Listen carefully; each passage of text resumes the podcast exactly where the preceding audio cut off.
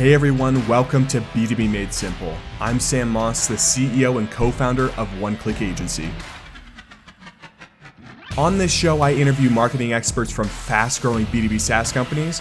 We feature podcast episodes I'm a guest on, and sometimes we throw in a consulting call I've done with another company.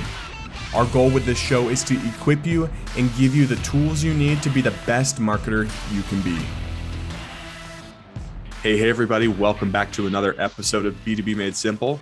Joining me here on the show is Phil Granoff. He is the CEO of Newstore.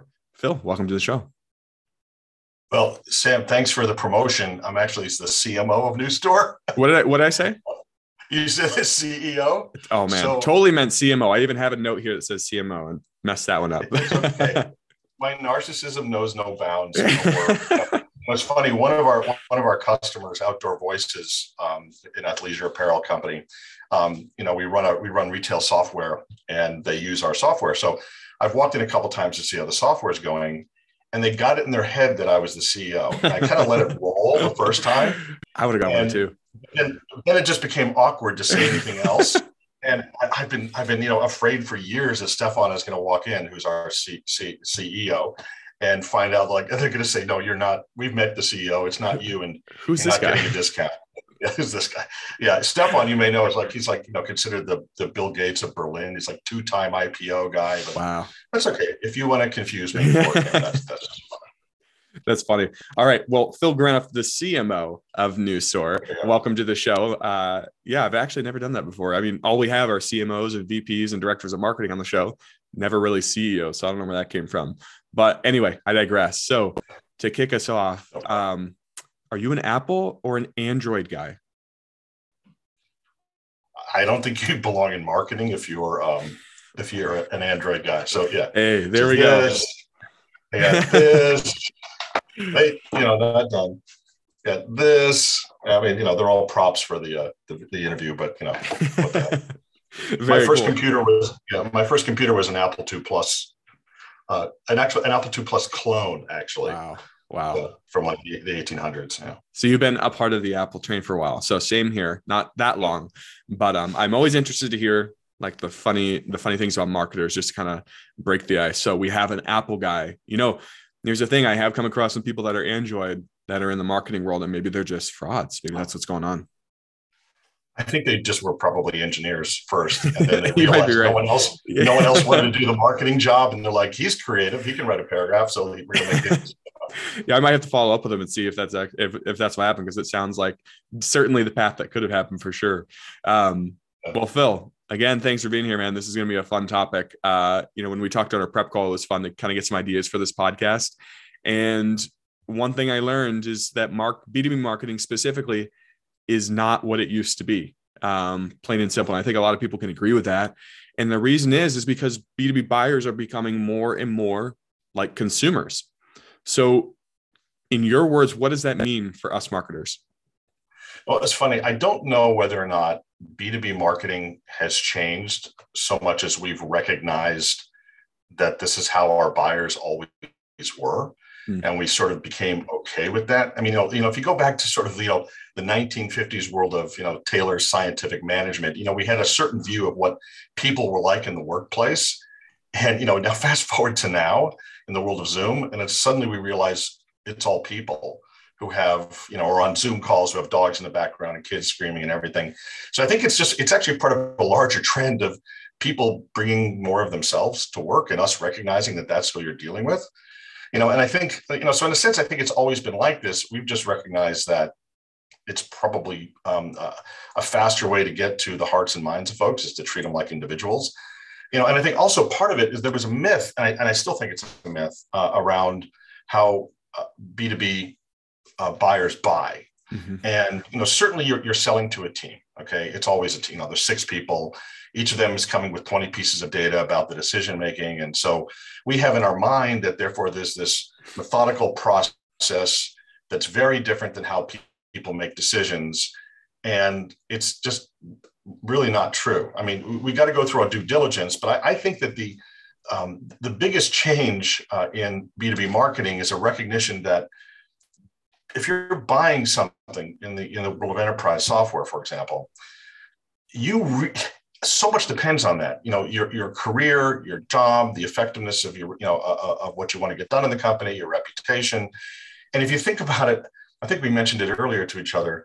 Do you really want to have a relationship with your breakfast cereal? I I, I don't think so, not really. So all this sort of lifestyle marketing of this fitting into your life and like, okay, I kind of get it. And yes, people do complete their self identity a little bit by the things they buy. I mean, you asked me, am I an Apple guy or an Android guy? You know, and it would feel weird to me to do otherwise. Mm-hmm. But when I make a decision to get sort of a piece of marketing software, I am far more emotionally invested in that than I am, you know, these other these other trappings in the consumer world. So I think it's just, you know, again, a recognition of it's people you're selling to and they're not always rational. They're making choices based on who they want to be and who they want to become. In fact there's a an author that's not really widely read right now. Uh, his name is doug holt and he was really formative in my thinking about this. He wrote a book i'm going to mess up the title but the, the, the area of, of focus was called consumer culture theory. Mm. and it's thinking about why people make the choices they make when they buy. And a large portion of it is they're completing their self identity who they are right? And if you want to really crack into a B2B sales process, understand how the individuals on those teams making decisions are completing their self identity. You know, it can be everything from I'm I'm a, I'm a numbers guy, you know, or you know I'm the visionary guy. Okay, well then appeal to those different avenues that that person represents. How do you peel back those layers? You know, I think the most important thing is to listen. First of all, foremost, listen to your sales team. All right. The best salespeople are. Did you ever watch the show Mindhunter about the mm-hmm. FBI serial killer profilers? Okay, mm-hmm. so sounds good though. um, yeah, it is good. It's called Mindhunters. It's actually based on on the guy that really started the um, the practice in Quantico on behavioral uh, analysis for serial killers. Anyway, um, these uh, profilers are so good you know, they can look at a person and understand everything about them. And the most effective salespeople, I mean, they're not hunting serial killers, but they're really good profilers. And yeah. you know, it goes to the first question you asked. I really want to know who they are. You know, I don't want to know generic things like who's the champion, who's the buyer. I mean, I do want to know them, but I want to understand what's making the people tick, because the the sales process is very bespoke at the at the bottom end of the funnel is certainly you know it's appealing to these individuals. So i'd say rely on your salespeople you know and, and, make sure they have the tools on how to understand what kind of people there are in the process. You know there's um, i'll point to another thing that i read reread recently. I think it was bain and they created this pyramid of the 40 elements of b2b value that you can create as a provider of sort of technology or, or mm-hmm. enterprise services. And at the bottom level of this it's sort of like okay, you create value for some sort of the basic things, just like the table stakes, right? Um, you want to match the specifications, you want to be regulatory compliant. But at the at the top of the pyramid, and it's worth the, the listeners and, and viewers of this take a look at, there's things like the inspirational value of what you're offering, like you know, the social responsibility or the vision you have. But there's a spectrum between the vision kind of people and the people that are sort of at the very functional level really good salespeople will know where in that spectrum of value is really playing well. And hmm. then you begin to tailor that. You know, and like there are certain industries that tend to have um, that tend to weigh more in one area than another. I would say probably retail. Um, you know, now social responsibility, for example, is a really good category that like all of retail is following, right?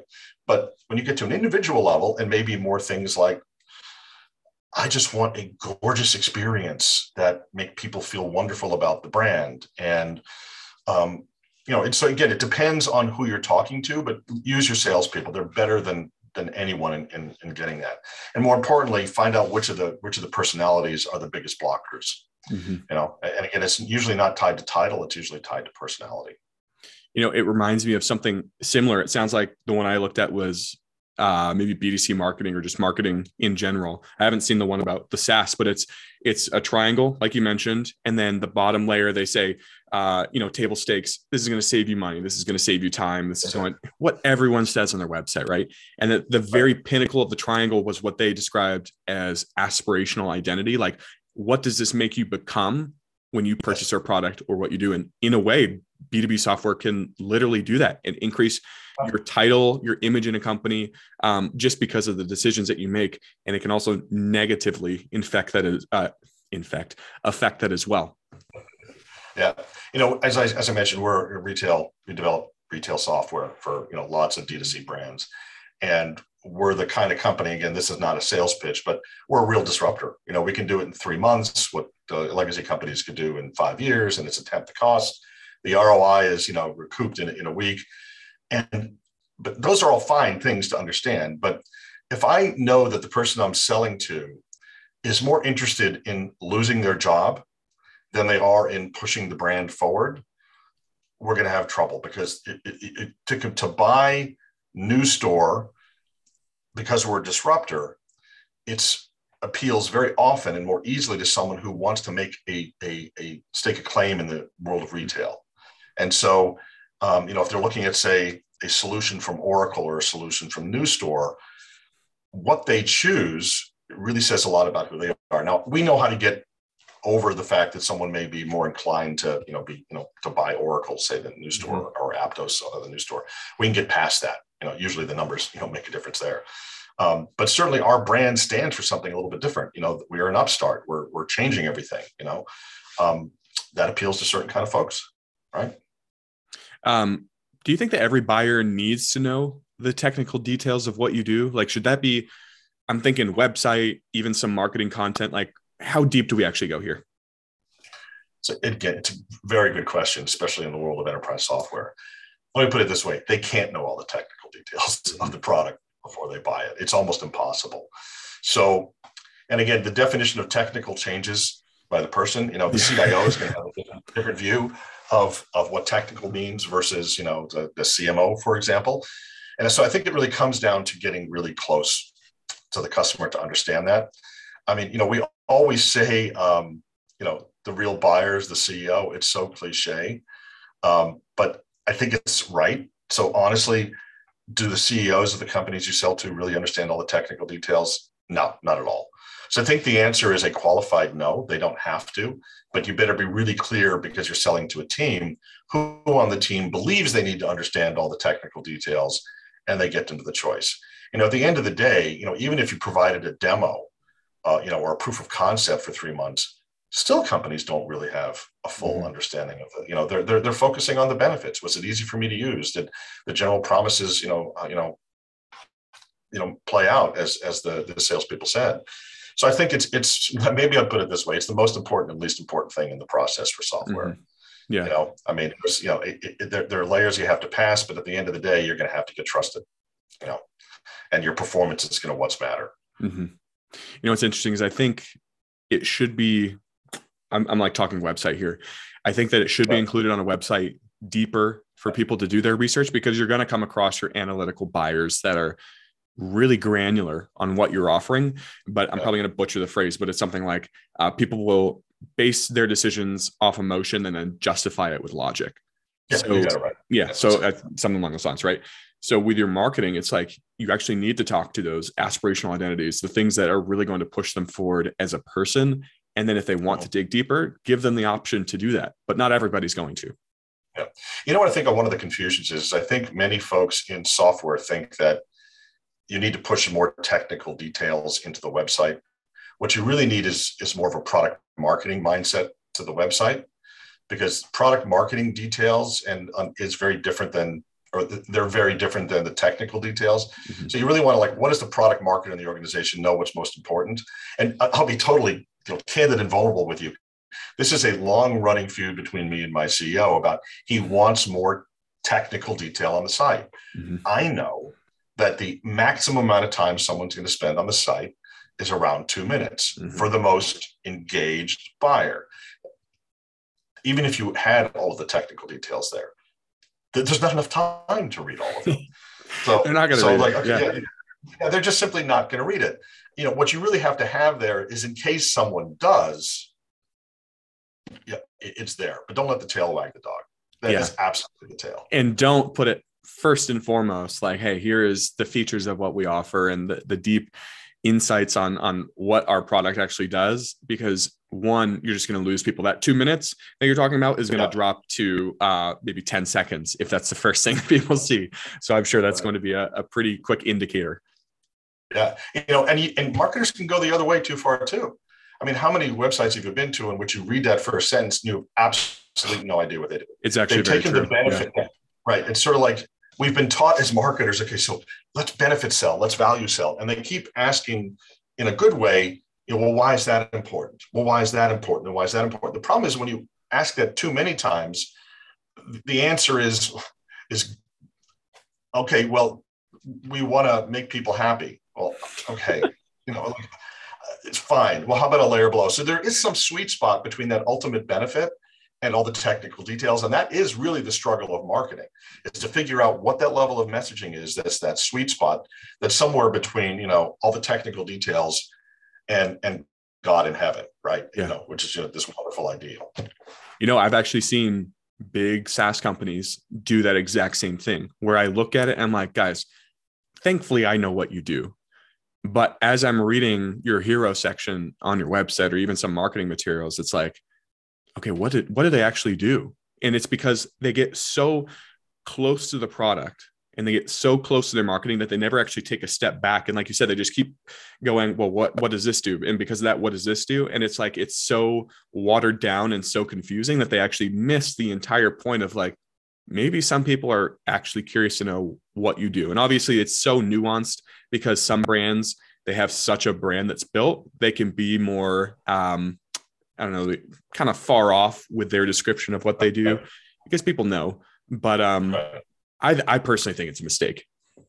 Yeah, I, I, do too. So, and look, you have to strike that balance. we've been playing with that for years, and you know, we're now. I think it's you know, we're now at our hero messages. Amazing shopping experiences everywhere, mm-hmm. and then right underneath it, very quickly, it has the elements of what what makes that.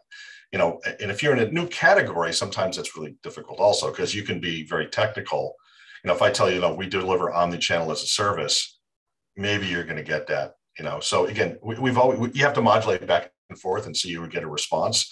Yeah. Um, but don't fall prey to the critics who are just telling you it's got to be more technical, more technical, more technical. Mm-hmm. You know, that's falling into the idea that that buyers are all non-emotional and they mm-hmm. just need facts. Like I, you know, in, until robots rule, rule the world, you know, it's not going to be just the facts. It's going to be all these things that you know the glory of being a human being and decision making means you got to you got to appeal to them as a human being. Mm-hmm. because purchasing a hundred thousand dollar software can be a very nerve-wracking thing for maybe someone that's brand new to a cmo role. Maybe they they've worked their way up from director to vp and now's their chance. I if if that was me and i was in their shoes i would be pretty nervous to make the right decision. And it weighs in yeah. to who which vendor are they going to choose. It's not monopoly money you know, mm-hmm. it's it's real money, and people are going to look to you. And that being the case, you know, like it, you got to stand by this stuff. You know, you make these decisions, and you got to stand by it. You know, and, and make the decisions thoughtfully, because you are the best. I'll speak to the marketers now. You're the best at marketing in your company. Mm-hmm. You know, and and the worm that eats you is often the desire to get approval from your critics by agreeing with them, right? Um, so you know, be a little bit disagreeable, be well informed, but a, a bit disagreeable. Yeah. So something that you believe is not is that everything meaningful, yeah, everything not meaningful. Sorry. not everything. I'm, I'm reading it back here because you I, I wrote this down. It was so good. Um, I'll start this over. You believe that not everything meaning, meaningful is measurable. Okay, I got it out. Uh, obviously, I butchered that. So, can you unpack that because that did yeah. uh, resound with me quite a bit? Sure. So, the, the it's actually a paraphrase of a misquote from Albert Einstein. All right. I, and the misquote from Albert Einstein is not everything that counts can be counted. Not everything that, be count, that can be counted counts. And which is, I just, it was an easier way for me to remember that. And not everything mm-hmm. meaningful is measurable. You know, and what I'm getting at is marketing is, is a discipline that I would say is sort of always under attack in a way. Right. And there in order to help people understand the leaps that we have to make often and creative leaps, leaps and intuitive leaps, um, everyone wants the data. Show me that works. Prove to me that works. Okay. You know, there are lots of things done in every other department in the organization where no one is saying, please give me the data that, works. oh we're to we're to move from this sort of accounting practice to another accounting practice can you demonstrate the roi and show like do the a b test on that accounting practice like it just doesn't happen all right um, because and i think in part the answer to why is there's a fundamental belief that marketing is bs mm-hmm. and and you know you always question the axioms of the people you work with about marketing but i think there's a there's a sense of that and so there's a pressure most of it well intended and some of it not to measure as much as you possibly can Okay. You will never your measure your way into breakthrough ideas. It just it's it's it's almost impossible. You know, most of the great ideas on the planet generally seemed like a bad idea prior to them happening. You know, and I, you know, there's there's plenty of examples out there. I always I always bring up the one of the minivan. Like if you had tested the concept of a minivan to a focus group and said, how would you like a giant box that's filled with a you know a McDonald's uh, French fry smell that it's going to, you know, basically neuter anyone who drives it. You know, it's like it's just there's nothing there's nothing about, but yet it became like the most the best selling vehicle in the world, and you know, it kind of um, you know now the SUVs have sort of taken that over, but you can't always measure to greatness, right? That's being said, you need to measure a lot. I mean, don't get me wrong, but understand what the value of the measuring is. The value the value of the measuring is to help you get better, not just to prove that marketing should be there in the first place. And so that's again, it's very, you know, I, it almost sounds like I don't want to measure anything. No, but you, you just can't measure everything. And you can measure to death.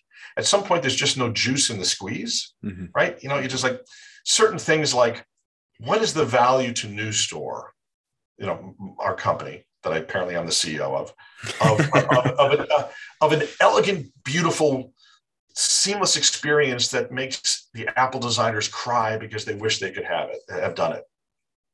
You really want me to measure that? Mm-hmm. I mean, and even if you could, you're measuring the ability of people to articulate how they think they feel about it, you know? And, and then there's the other thing, which is asking people what they think is, a, is a, it's often a terrible path to go down. Most people have no idea what they're thinking and they, they know how to answer questions, but really getting at what they're thinking is really, really, really challenging.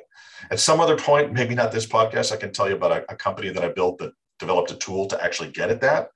But it is a conundrum in research to really get people to think, to, to tell you and express what they're thinking. Because so you have a measurement issue, you have like, is it really measurable in the first place? You've got a combination of maybe distrust and skepticism that is really the purpose of most of your research budget. You got to kind of eliminate all of that and make sure you're doing it for the right reasons which is to get better and recognize that you're going to have to take risks in, in where the data is not always helping you out. Yeah. So, how do you specifically um, approach risk taking in marketing? Yeah. So, see, the first thing is um, the world is filled with people who um, like to play it safe. All right. If you've gone into marketing, I think you're one of those people who probably is willing to handle a little more risk. And in fact, you're often over rewarded when your the risks you take really, really pay off. Um, on the other hand, you are also overly punished for when the risks you take. So it's it's a it's a it's a difficult place to be in. So you, th- there's a couple of techniques that I use to ensure that the risks I take are not really, or that at least they're mitigated. They're always going to be risks. The first thing I do is, and I use LinkedIn for this we have a NewStore LinkedIn profile, obviously, and all the corporate stuff goes there, and we get tons of uh, interaction. But on my own LinkedIn, I often put in humor risks. I got something in there called the Urban Retail Dictionary, right? And I know for a fact that if I'd run that by my, uh, well, if I run it by the board, forget it, I'd, be done. if I'd run it by, um, you know, even my colleagues in the executive team before it started, it would have been like this. It's just it's not the seriousness with which we need to sell this product. But I put this thing out on my own, like just let's see what happens, and it took off. You know, mm-hmm. basically it's it's you know it's a little bit like the the Urban Dictionary, but it's for terms in in retail and omnichannel. So it was sort of it flew under the tree line. I could see if it worked. It didn't do any harm. Mm-hmm. Most people that wrote it off as oh yeah okay Phil for God's sakes there he goes again. but I, but I was very you know but it's it's a much it's not cavalier like it's a very specific effort. The second thing that I do is other than trial balloons, um, well, I said the first thing is just own it. Confidence sells everything. Okay. So if you're going to take a risk, you own it. Okay. Let the people know that, you know, most people want to agree with you in general, but they want to see that you fundamentally believe in it. So, first, own it. Second is trial balloons. Don't measure it to death. And then socialize. Like this is Sun Tzu Art of War. Don't, don't never go into a battle or I'm sorry, into a meeting, Freudian slip, um, where you're presenting creative that no one's seen before. Hmm. Forget that.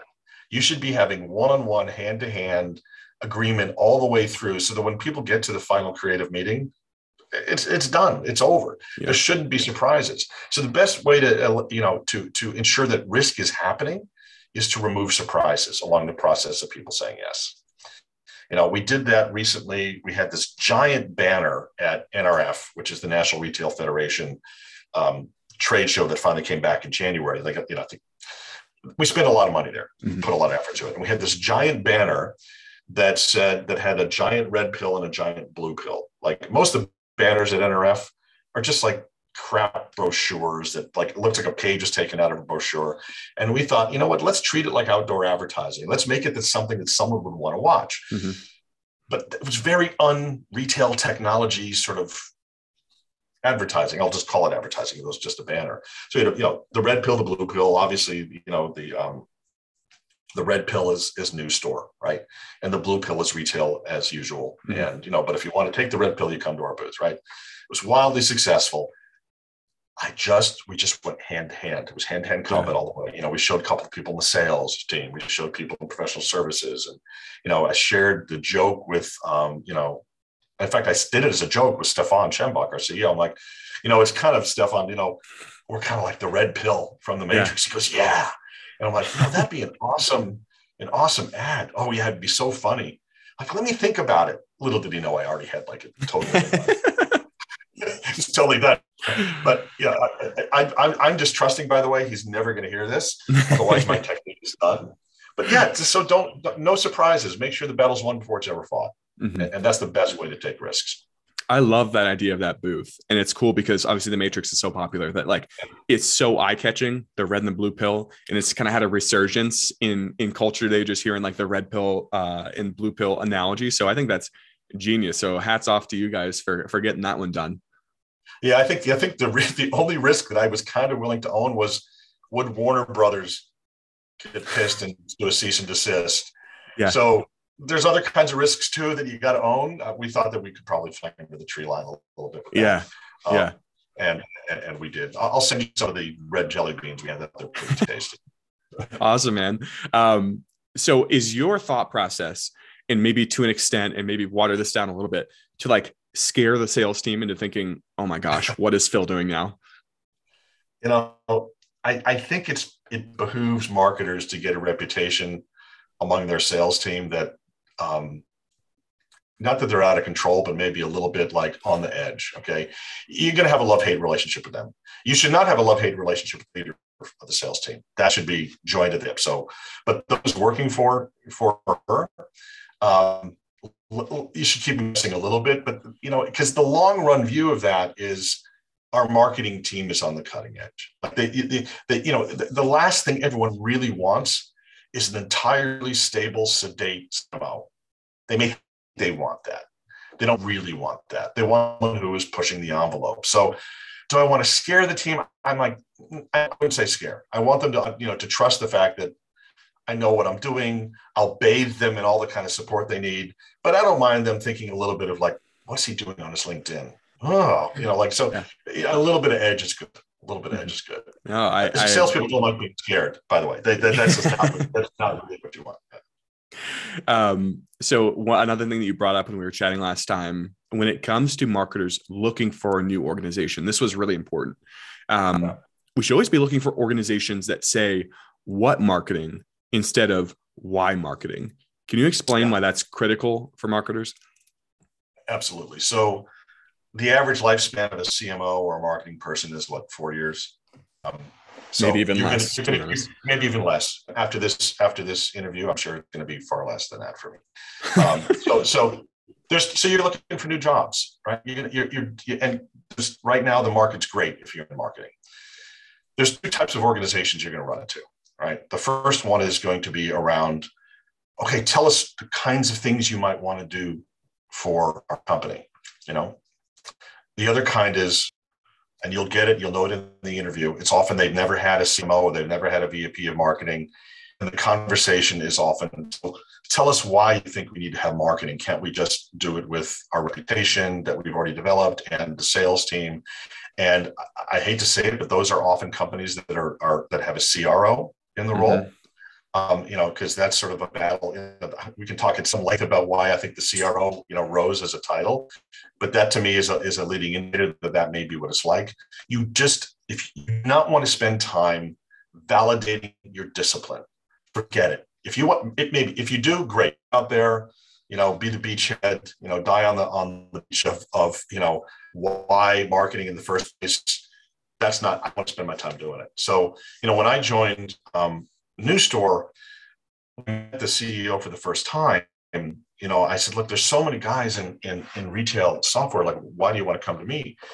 And he said, you know, I just want someone who supports brands mm-hmm. and understands brands. I knew at that point this was not about like why marketing was what kind of marketing. You know, I say the other corollary of this, I don't regret it. Don't work for a CEO who is a former CMO. All right. Mm. Because while you want your CMO to appreciate marketing, every CMO is listening to this right now. He knows this. He or she knows this one truth. CMOs are not like the mafia. We only kill our own. And so there is, we, you know, it, it, if you're working for former CMO, you will always be under the scrutiny of like, mm-hmm. you know, because then they take the, um, they go from the, you know, what kind of marketing to why this little thing and I would have done it better. I'm like, yeah, avoid that as well. Yeah. No, that's a really interesting point that I've actually never heard.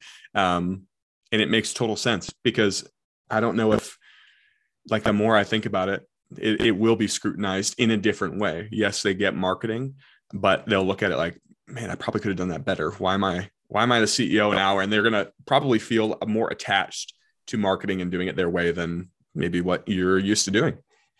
Okay, I'm gonna I'm gonna reveal a secret, and and we may later to edit it, but so I was approached by the folks at Drift mm-hmm. at one point to work for David Cancel. I think David Cancel's a genius. Mm-hmm. Okay.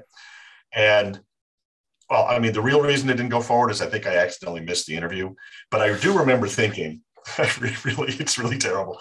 I do remember thinking, do I really want to work for him? Like, mm-hmm. is it is as brilliant as I think he is? I think that would be a tough place maybe a more confident, experienced marketer than me might be able to handle handle it. But I remember like really feeling that is that a place I want to be? You know, forget that like I think Dave, Dave Gerhardt did great and all that. Mm-hmm. It, it worried me, but I think he's less upset about that than me just blowing him off for the so, sorry, Miss the interview. that's funny, man. No, I mean that's I thinking about it, I wouldn't have thought about it that way. But actually seeing like, oh yeah, I mean, he does have a marketing mind and even like you're saying, the previous CMOs um, turn CEOs, it can be probably tougher than people are realizing. So I think that's a good little nugget for people listening to this. And it's a t- tough job already. Why make it harder? Yeah, exactly right. Well, awesome, man. Um, we have some closing questions here, so I'll fire sure, them off. Sure. Um, the first one is, you know, as a CMO, you've probably been on a bunch of podcasts. Before you hop on a podcast, what's the question in the back of your mind that you're just like, man, I wish they would just ask me this on this episode. Uh, that's a great question. So I think right now, you know, well, I think the question I always want to get asked is, would you be willing to take the reins of, of CMO at Peloton? And the answer is yes. Um, but I, am underqualified, and I think it's because I'm addicted to the thing. And I just like watching them right now, and I'm just cringing in a million ways. Mm-hmm. Um, but I think this is going to be may sound like a pat question, which is, um, what is how do we stay happy at work? Mm-hmm. Like, I mean, I've been in, I've had a career of almost 30 years now, you know, probably longer. I think my first job, I was 12. And I would say the earlier part of my career, I was not happy in what I did. I had, I just, it just wasn't. I was doing, ironically, I was doing a lot of the same stuff. And I think the fundamental reason I wasn't is that I was not being me at work. And I know it sounds silly, but you know, in your 20s, 20, 20 and in between your 20s and 30s, you're trying to figure out who that person is, you know, who's their, who's work fill mm-hmm. you know, and you're convincing yourself you need to be, you know, you're watching, you know, now it's social media, but you know, you're watching the news and you're watching media and you're like, oh, that's how, that's the business person I want to be. If you look at the most successful business people out there, you know, whether it was, you know, you know, rest in peace, Tony Hsieh or, or, or Richard Branson or, or Elon Musk or Steve Jobs, they are exactly who they are. Mhm. They they brought them whole self their whole selves into it. So my greatest advice is be you at work. And I don't mean you don't have to be you in shorts and thongs and and like that, but be you. Don't try to be someone else at work. Okay, and you know that that that role's already taken. If you spend your career bringing yourself vulnerably and wholly into a into a position over the course of your career, you're going to be far happier. And then you know because then you'll find the right fit. If you're faking it every single day at work, how miserable is that? Mhm. And so, you know, I would say that there are probably people who are maybe even watching and watching and listening to this are like, that Phil, is he, he's not that mature. Like, shouldn't he be more mature for his age? I'm like, that's me. This is I- Phil. I- yeah. yeah, yeah, yeah. There was an emotional stunting at around 12. Okay. I, I, I live with it, but that's what I want to bring to work. Mhm. I just, I wish more people did that, you know, and maybe this, the great resignation and the great reset, I think people are kind of catching up with that because you have a window every day into who they are. I'm sitting in my youngest son's loft, which looks like I'm sitting in a box. It's right. It's well, where I do all my out of the box thinking, but Yeah. I'm sitting in a box.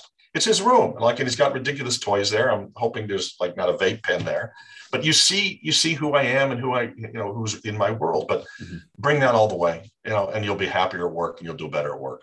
And if you find a place that doesn't like who you are, we have choices. Yeah, Lots you absolutely do. I think that those are some wise words for sure. Um, one last thing, one thing we like to do on the podcast is basically flip roles. So if you've listened, you probably know this is coming. If not, that's cool too. But if there's any questions you want to shoot my way, uh, you get to be the podcast host here for a few minutes. So Sure, sure. fire away. So on a on a on a scale from one to ten, um, how much more did you like me than the other podcast participants you had? I like you a lot. I like people Okay. that are fun and uh, not rigid and are themselves. So that your last point there brings you to a 10. Awesome. Okay, so then here's a real question. So, what is the you may not like to answer this, but what is the biggest piece of bullshit you think you heard on one of these podcasts from one of my marketing colleagues? Or uh, maybe I'll, I'll get you out of this. What were you most skeptical about? Just X Hmm. out the word bullshit. I know there's something, and I can't remember exactly what it was. It was something to do with marketing and sales alignment, and it was some cliche thing about what sales should be owning. And I was like, I, I really can't remember what it was, but I remember the face of the person. I'm not obviously going to call them out, but I remember thinking like, uh, I don't know if I agree with that. And then um, another one, I wouldn't say this was like straight BS, but it was kind of Yeah. fun. I went on a podcast with uh, a friend of mine. His name is Dan Sanchez. And uh, because I posted something on LinkedIn that we both disagreed on. So he's like, hey, let's have like a friendly little feud here. The feud was basically like what I believe branding is versus like his definition of branding. And today we still disagree on like views, but that was kind of fun to go on. I think it is a podcast episode. I think we repurposed it, but um, I wouldn't say it was like straight BS, but that's what comes to mind of like something we disagree What's your on. definition of branding? So my definition of branding is probably not what people think, but it is the visual aspects of your company. And then I believe that brand is the emotional aspects of your company. And I had like a list, I made like a little graphic. So like I think that branding would be uh, your website, your logo, the colors, uh, you know, things that tie and visually connect you. And then your Right. brand is like the emotional connection you have with your buyers, your community, um, what people think of you when they hear your name. And that's how I differentiated. Um, that was my argument. But uh, people, everyone looks at it differently. My God, that is so wrong. I can't believe you said that. No, I'm kidding. I, I, think, I, I think that's I think that's right. I think the brand is what's sitting in people's heads. Yeah. The branding, the branding is the are all the trappings that get you to remind it, Mhm. remind people of it, and maybe if you're lucky, reinforce it. Yeah. All right. Okay. Well, so we're aligned on that. So maybe Dan, if you're listening to this, we have might have to do like a 2.0. but that's good. But Phil, thanks so much, man. This was a lot of fun having you on the show. Um, appreciate you being a good sport, having some fun. Uh, like I said, you're you're a 10 in my book today. So this is this has been a lot of fun. All right, Sam. Thanks a lot. I appreciate it.